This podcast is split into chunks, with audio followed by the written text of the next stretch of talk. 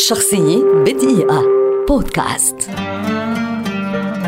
جورجيا أوكيف رسامة أمريكية شهيرة ولدت عام 1887 وتعد واحدة من أشهر فنانات الرسم على مستوى العالم عبر التاريخ.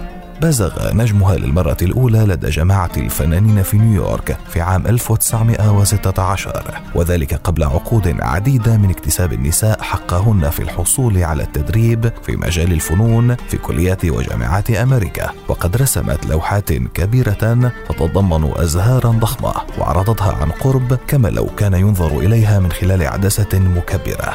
ومن مباني نيويورك والتي يرجع معظمها إلى العقد نفسه. وابتداء من عام 1929 عندما بدأت العمل في البداية خلال جزء من العام في شمال نيو مكسيكو والتي اتخذتها موطنا دائما لها في عام 1949 صورت أوكيف موضوعات محددة تتعلق بهذه المنطقة مثل عظام الحيوانات الميتة التي تعكس جمال الصحراء الأبدي.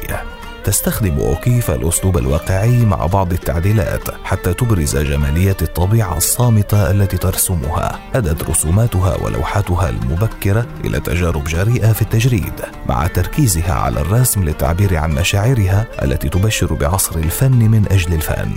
أمضت معظم حياتها المهنية في محاربة التفسير الفني لفنها فقط باعتباره انعكاسا لجنسها وطوال حياتها رفضت المشاركة في المعارض الفنية النسائية بالكامل.